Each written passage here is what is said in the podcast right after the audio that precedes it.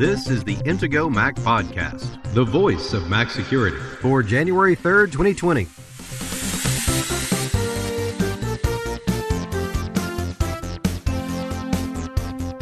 A Zynga hack exposes passwords. Security cameras from Wyze expose some curious data. Apple secures a patent for under the screen biometrics and all the security settings on any new iOS devices you may have acquired over the holidays. Now, here are the hosts of the Intego Mac podcast veteran Mac journalist Kirk McElhearn and Intego's chief security analyst Josh Long.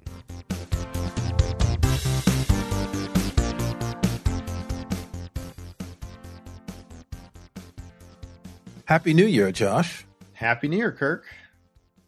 It's our third year, technically. Let's see, episode 125. We've done two years. So this is the third new year that we've been together. Uh, on the podcast, yes, that's true. We've got, uh, let's see, 2017 is when we started the podcast. October, I That's think right. it was, if I remember Yeah. right. Yeah. Yep. We've been doing this a while. We have. And you know, we still haven't gotten an email from Tom Cruise. I don't know why. Someone who knows someone who knows Tom Cruise must have heard this podcast. So if you do know Tom Cruise, we'd like to get an email or, you know, maybe he can give us a call and we can have him on the show for a minute to talk about stuff. I know he's got a new movie to push pretty soon. So Yeah. that could be a right. reason. Okay, so with the new year, all sorts of new news and old news, and you know, it's funny. There's there's like this cycle in security news where we see the same types of stories come around. And I think it was in last week's episode I was mentioning how you know Facebook used to be the one that we would have something about once a month, and it turned out to be Ring with its doorbells. But it's this cycle of data breaches and stolen passwords. And just before the show, we were discussing it almost feels like we keep saying the same thing over and over again. But this one actually is interesting because your reaction was, oh, really? That company still exists almost. Um, Zynga, if you remember Zynga, 170 million passwords were stolen in a hack of Zynga. And you were almost like, does this company, st- do people still play games on Facebook? Well, right. That's what I remember Zynga from. Zynga is kind of famous for uh, certain properties like Farmville, which you know that was huge on Facebook. Um, I, I don't, I don't actually recall whether Zynga was the original owner. I'd have to look that one up. But I know that Zynga owns a lot of these games, a lot of these game online game properties, whether it's mobile apps or um, or historically, uh, you know, Facebook games. And so I was thinking to myself, I'm like, gosh, Zynga, they probably have my email address. I don't remember ever creating an account there where I would have a password on a database that they, uh, you know, that they operate. But uh, I suppose there probably were a lot of people who did. I mean, if you if you'd ever played one of these Facebook games, you you very well may have had a Zynga account. Well, I don't think you needed an account to play on Facebook because it used your Facebook account, but I definitely had a Zynga account to play Words with Friends on like my iPhone and my iPad. And the only way to have the continuity across devices is to have an account Ah, because it never worked with uh, Apple's Game Center. Oh, okay. Yeah. So I, I guess what was kind of interesting to us about this is just that a lot of these Zynga games were popular, you know, like a decade ago or close to it. And, uh, you know, maybe if you just recently kind of started becoming aware of uh, computer security and maybe you used to reuse passwords on a bunch of different websites, then maybe some old password of yours that maybe you're still using on a few select websites might be in this data breach. So that's why it's Yeah, worth we're- we're- mentioning. a lot of them were popular, as you say, about 10 years ago, 2010. And I don't think I was using a password manager back then. I think they date to a little bit after that. Um, this would have been the time when I would have used passwords. Like I would have used the same password almost as a throwaway um, with games and things like that because I considered that there was no sensitive data. I would never use that kind of a password on something more more important back then. Um, but what, what was interesting is we looked this up on Wikipedia. I'll put a link in the show notes.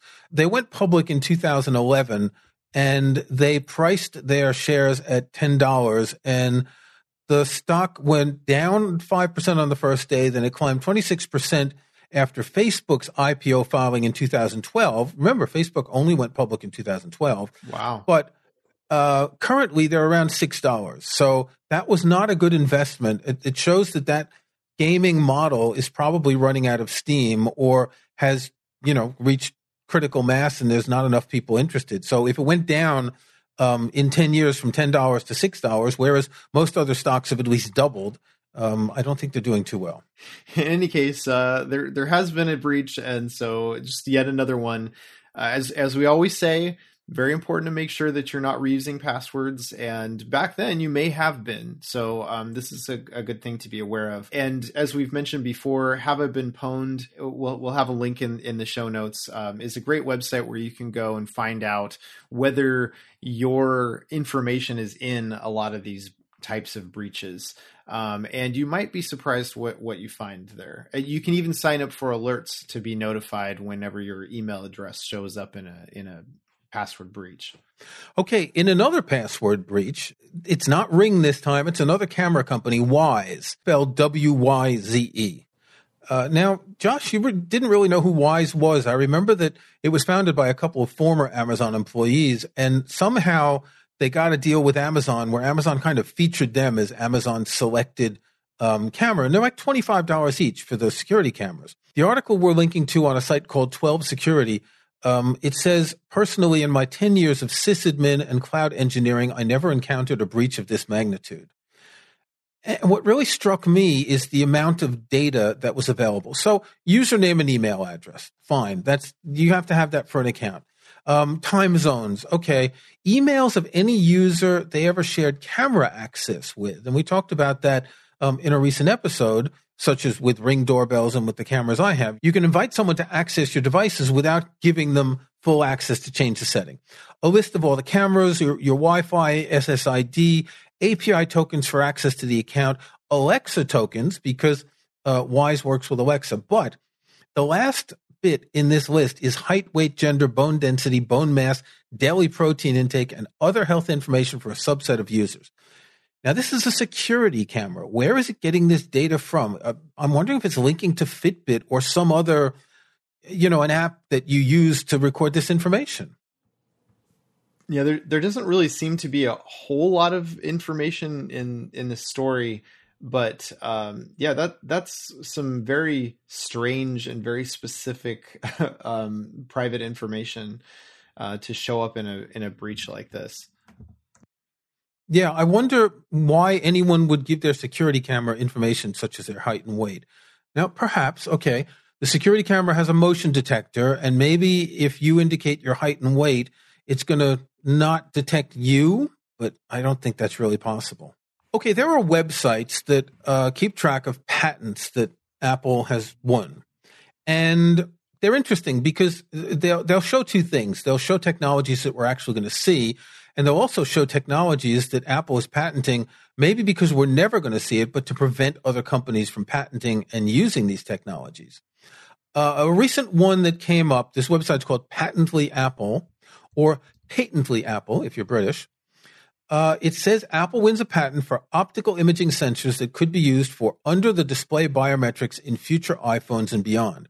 My first reaction is, well, of course, because they're making a lot of progress. And you know, the Touch ID has a specific sensor, and why not be able to do that? Maybe not in the entire uh, display, but in part of the display. Some displays have dynamic contrast, and, and there's all sorts of things in displays. I, I think this is very interesting um, to be able to use biometrics in a display, to be able to use it um, for Touch ID, because there are many people who don't like Face ID and don't want to use it.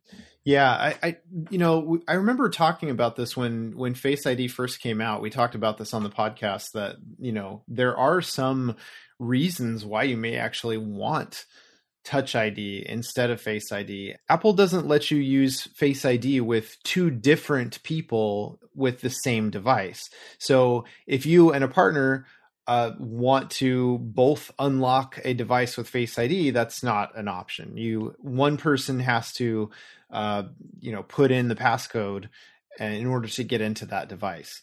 Um, whereas with Touch ID, hey, you could enroll a whole bunch of different fingerprints, which means that you could have one fingerprint from a lot of different people to log into that same device. Such as a parent and a child, for example. Exactly. Yeah. So there are some really good advantages of Touch ID. Um, it, it is interesting to me too how, by the way, that Macs still don't have Face ID. I'm not sure why that is. Um, we we have Touch ID on the latest, you know, MacBook Pro, but no Face ID yet. If Apple brings out everything all at once, then they won't have anything further down the line, right? so when they do come out with Face ID on a laptop, that's going to be a big deal, uh, and potentially Face ID on an iMac. Remember, uh, for Face ID and Touch ID, this has to be connected with that T2 security chip in the device. Yep. So you couldn't put Touch ID on a keyboard that you use with a Mac. It has to be a part of the device. Now, what I've always thought is I'm looking at an iMac and there's that little Apple logo on the chin of the display. Make that the Touch ID sensor. Yeah, that, I mean that could work. Uh, I mean, you, you, just need to have a, a surface that is always going to be oriented the same direction, which that's not a problem on on a Mac, uh, where it might be on a mobile device. And um, you know, it needs to be facing the user. Um, so the screen, anywhere on the screen, really is a logical place to put uh, those kind of sensors. Okay, but think about the security implications. You're sitting in front of your Mac. Yeah. And you want to lock it and you want it to go to sleep, but you're still sitting in front of your Mac and it's going to wake up automatically. Mm. So mm. you have to have some way, say you press a key on your keyboard or touch your mouse or trackpad in order to activate it. Because I know that sometimes if if my iPhone is face up on my desk and I just look at it, I see the thing unlock. You still yeah. have to swipe up but it unlocks automatically. So there needs to be some other variable so it doesn't just wake up automatically. Hmm. Maybe. Although is that so bad? Like what would be a scenario where you maybe you don't want it to unlock? You you talked about like so maybe it goes to sleep or something like that, but if you're walking away, it seems like that would lock again. Well, let's say that Tom has used duct tape to tie you to your office chair and wheels you in front of your Mac. Boom, it's awake. Um, okay. Yeah. as long as he hasn't put duct tape over your mouth or other places that might be required for Face ID to work. well, but it would certainly be possible. Anyway, let's not speculate about Tom Cruise. So we were talking about kids and parents with Touch ID, and there's a thing in iOS 13.3 parental controls that doesn't work quite right. Uh, there's a bug that lets children talk to anyone who contacts them. You're supposed to be able to whitelist contacts in any parental control software. So you authorize email addresses for the mother and the father, or um, the kid's friends, maybe teacher, etc. But here, CNBC discovered that there's a bug that anyone who sends a text message to someone, that contact information can then be added and the child can continue communicating with them. Yeah, what what one of the things that's kind of interesting about this is that CNBC first published this on December 12th and here we are it's still not fixed. We we still don't have an update. Now, I know it's been the holidays for a couple weeks and so maybe Apple engineers have just been really busy um, but uh, I would kind of expect this to be the kind of thing that Apple would want to get patched pretty quickly, um, especially when you've got a major news organization that's kind of like calling you out in public, but um, uh, it's still not patched. So I imagine that we'll probably be getting some update uh, in the near future, maybe within the next week or two, but not yet. Okay, we're going to take a break. If you listened to last week's episode, we talked about a number of security settings for your Mac, and this week we're going to do the same thing for your iPhone and iPad. If you or someone you know has got a new MacBook or iMac or switched to the Mac from Windows, be sure to check out Intego's new Mac User Center. It's a one stop collection of the things you'll need to know about using your Mac. Intego's new Mac User Center covers plenty of the basics to get you running smoothly and smartly in no time. Of course, one of the first steps you'll want to take is to install Mac security software from Intego to keep yourself protected. And right now, Intego Mac Podcast listeners can get 40% savings on Intego software, including Mac Premium Bundle X9. Mac Premium Bundle X9 is a suite of terrific Intego software that includes the antivirus, anti phishing, and anti spyware protection of Intego Virus Barrier, home and hotspot firewall security from Intego Net Barrier, parental controls for peace of mind from Intego Content Barrier, and much more to help protect, secure, and organize your Mac. Download the free trial of Mac Premium Bundle X9 from Intego.com today and then use the promo code PODCAST19 at checkout to save 40%. That's PODCAST19 to save 40% on complete Mac protection and security with Intego's Mac Premium Bundle X9. Intego, devoted to protecting Apple products since 1997. Visit Intego.com today. So, if you have a new iOS device, you may not have taken the time to look through the security and privacy settings. We have an article on the Intego Mac security blog with nine security and privacy settings to activate on your new iPhone or iPad. Let's go through them because not only are these settings important, but they can help you understand how the security on your device works. Now, okay, so we just talked about Touch ID and Face ID a minute ago, and that's a really important one to look at. As we mentioned, more than one person can set up Touch ID or you can use more than one finger. I don't know. I think you can use up to five fingers. So I have on my devices that use Touch ID, I have my two index fingers and my two thumbs. So um, I have an iPad mini that uses Touch ID. If it's to my left, I don't want to have to lean across with my right hand because I might not touch it at the right angle. So I can use my left hand to do it. Um, also, a parent and a child, spouses, partners, etc. It's a good way to share a device but yet keep it secure so no one else can get in. Yeah, th- this makes a lot of sense, and and it is worth remembering that not every you know Apple mobile device has Face ID. Uh, t- talking about the iOS slash iPad OS platforms. As a matter of fact, uh, Kirk, you were just pointing out to me that the iPod Touch doesn't even have either one Face ID or Touch ID, which kind of surprised me. Yes, the latest iPod Touch came out last summer was basically an update of the previous model of three years earlier, but just with 64-bit processor, so it could run the 64-bit iOS 13. There's no other difference between them. Um, but Touch ID and Face ID are not just for unlocking. You can use them for the iTunes Store and the App Store. You can use them for Apple Pay. You can use them for password autofill, and different apps use them. So I use 1Password on my devices, and either Touch ID or Face ID unlocks that. My bank app lets me unlock it with Face ID on my iPhone. Um, it's a really great way to ensure that your device is extra secure uh, because let's talk about the passcode. When you set up a new iOS device, you're prompted to set up a six digit passcode. It's 100,000 possibilities. No, sorry, it's a million possibilities when you think about it. Six digits, that's up to 999,999. It could be cracked. It's not entirely that difficult, to be honest. But you can set up a more secure passcode, which is an actual password or contains letters or numbers. And in the new article, I linked to an older article that explains this. Since you're using Touch ID and Face ID most of the time, except say when you restart your device, then you might want to have an even more secure password because you're rarely going to use it. We've, as we talked about before, it's so important to not just choose the six digit pin because it makes it so easy for somebody with tools that automate, uh, you know, unlocking uh, to be able to get into your device. And it also makes it a lot easier for someone shoulder surfing to kind of guess at, you know, even if they're uh, behind where you're putting in the the code. So l- let's say they're facing you, they can't necessarily see your screen, but they can kind of see the movement of your thumb if you're using your thumb to to punch the numbers. So I would even suggest that you you may want to be careful about using a six digit code even if you don't necessarily have someone sitting behind you looking over your shoulder.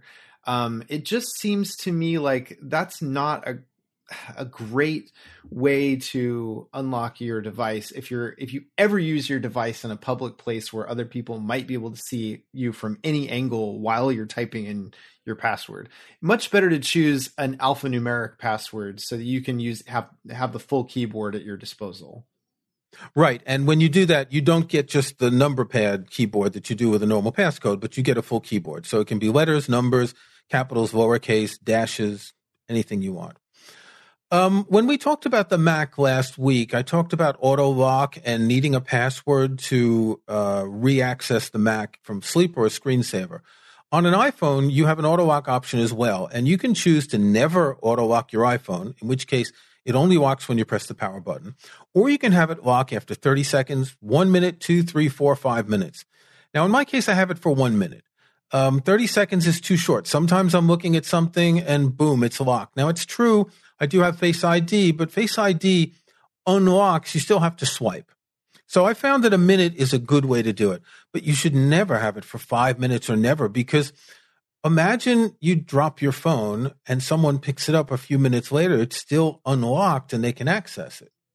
Right. This is a really good point. In fact, my suggestion here would be to try setting it to something where it locks pretty quickly and then well 30 if, seconds is the quickest. It's it's very quick. Yeah it really is. Um if if that is too soon for you if you're if you're get if you get frustrated because it's locking before you want it to um just try bumping it back a minute um, until you get to that sweet spot for yourself. Because as, as you mentioned if you you, you don't want to ever be in a situation where oh shoot I left my phone there and now somebody, you know, just grabbed my phone and walked off with it. Yeah. Um, do you use Siri on your devices? Um, I do, but I don't have the hey, comma Siri mm-hmm. feature activated yep. because I don't like the idea of someone else potentially being able to activate my my phone with just by a voice command. I, I just hate the idea of that. Exactly. I have it set like that too. So I press the side button and I can do anything I want I can understand there are times when you may want Hey Siri to be active. If you're in a car and you're using CarPlay, it's really practical. Um, but the idea of anyone being able to wake up my phone and potentially get some kind of information, call someone, send a text message, that disturbs me. Yeah, I know. I know it's convenient, and, and a lot of people do it, um, right. but I I don't recommend it. Now, I, I seem to remember um, with CarPlay, there was some reason that you might want to have that enabled. Um, was that right? Well, yeah. So you can make phone calls and send text messages, or say, say play my favorite playlist or whatever. But you can turn it off when you get out of the car. Ah, uh, okay. Is is there an easy way to do that to turn on and off the the? No, you've got to go into the settings uh, uh, okay. each time, setting Siri each time. Uh, I wonder if I wonder if you could tell Siri to turn itself off. You know, that's an interesting thing because some of this type of thing can be programmed using shortcuts. I don't know if that be, being an operating system feature really, uh, if that's programmable, but that's maybe worth looking into. Maybe you could update your uh, your CarPlay article. Yes, I was actually thinking maybe I can try it now and do it live, but in order to do it, you activate Hey Siri and then you have to say a number of things before it's actually active. You don't just flip it on and off. If you do deactivate it, you have to retrain it when you turn it back on. So that is a bit annoying. Mm. I wish you could just like turn it off temporarily, saving the same information. Okay, notifications. Notifications are really interesting because if you're ever sitting around with a few people who have their phones on a table, you see lots of notifications. And if you have good eyesight, you can read their text messages, um, the beginnings of emails, and well, that can be really quite personal stuff. Um, there, there's an option in settings notifications show previews, and you can have notifications show previews always when unlocked or never. Uh, I keep mine to when unlocked. Um, always is just, it's just not right because someone can, let's just take an example. Um, you've gone to a website that uses two factor authentication. They send you the six digit code and boom, it comes on your phone and if someone had stolen your phone and the, you had notification previews on and they had your email address and password and got the code, then they're into your account. Or in a Tom Cruise type scenario, let's say you had left your phone on your desk and someone is looking at a security camera and they can see that that code that popped up on your device. So you you know you may not even necessarily have to have it in your possession to exploit it that way. So yes, I totally agree. When unlocked is a great setting, um, especially if you're using Face ID. This became really convenient, I think, when Apple uh, made Face ID a thing because now you don't even have to okay hold on i gotta like stick my thumb or whatever fingerprint oh you know uh, over the sensor you just look at the screen and when it's you looking at the screen you can see whatever came in in the push notification. Yeah that's a great feature. So airdrop we've talked about in the past. It's a way of sending uh, files and links to someone else and my partner and i use this all the time. Oh hey check this article out. Oh here's a picture i took of one of the cats. Um, but if you leave it set so anyone can send you things, then people could send you things. And we've talked about this in the past. It seems that in the New York City subway, people tend to send racy pictures to other people.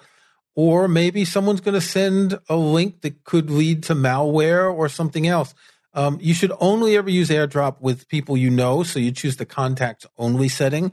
However, imagine you're in a meeting with a bunch of people at work and you're going to be sharing files, then you should turn it on to everyone. So temporarily, all these people can share files. Totally agree. I, have mentioned before that going to, to to conferences and like riding on public transportation, it always amazes me to see how many people have their airdrop set to everybody. So you would check, yeah. wouldn't you? I, I have because I'm curious, especially when I'm going to like a security conference, you know, and I figure, well, probably a lot of the people on this, uh, you know, on this train or whatever are probably going to this conference, especially when I can see their badges hanging around their necks. And, uh, and yet a lot of these people actually let anybody send something to them through airdrop. Location settings, location information is really interesting. I think next week we'll be talking about how your location is stored in photos that you take with your iPhone. Um, you can turn off location settings for individual apps. For some apps, the settings are that it can always access your location or never. And for some, there's also an option when using the app. So, for example, when I use Google Maps, I want it to know where I am, right? What would be the point? But I don't want it to know where I am when I'm not looking at Google Maps. So I set that to when I'm using the app. However, I like to get weather alerts. So my weather app knows where I am all the time. It runs in the background. It doesn't bother me that a weather app knows where I am. And of course, if I find out that Dark Sky has been tracking me for years, um, I may change that.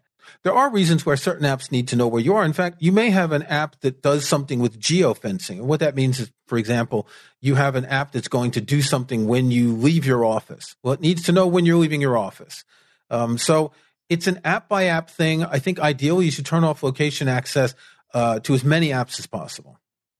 Totally agree. Yeah, because remember, ads and things like that can also leverage that data. So yeah, I, I definitely prefer to leave location services off or restricted for apps where I know I don't really need it to know my location. Okay, privacy in general. Um, there are a dozen categories of privacy. So settings privacy, you have location services, but you also have things for apps like contacts, calendars, reminders, and photos. Some third party apps have access to this. I use a third party calendar and a third party contact app on iOS. Um, there are apps that want to be able to access your photos. Uh, there's also your microphone and your camera. There's Bluetooth. There's your health data, uh, HomeKit, and there's much more. The first time an app wants access to one of these things, you'll get a dialogue. And what happens sometimes is you're really busy, you see a dialogue, and you just do okay, and you just you know, assume that it's normal. But you should go through from time to time and look at the apps that have requested access to this data, and you should turn off the ones that shouldn't have access. Okay, and the last one is back up your iPhone and iPad. Back it up, back it up again.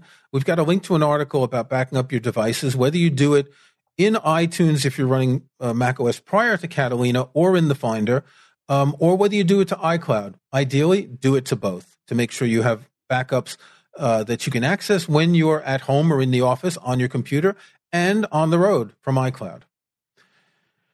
Okay, I guess that's it. That's a lot of stuff. You have homework. You should go through this article and check all your settings. And if you have any questions, drop us a line at podcast at intego.com. And until next week, Josh, stay secure. All right, stay secure. Thanks for listening to the Intego Mac Podcast the voice of Mac Security, with your hosts Kirk McElhearn and Josh Long. To get every weekly episode, be sure to subscribe at Apple Podcasts or in your favorite podcast app. And if you can, leave a rating, a like, or a review. Links to topics and information mentioned in the podcast can be found in the online show notes for the episode at podcast.intego.com. The Intego website is also where to find details on the full line of Intego security and utility software. Intego.com.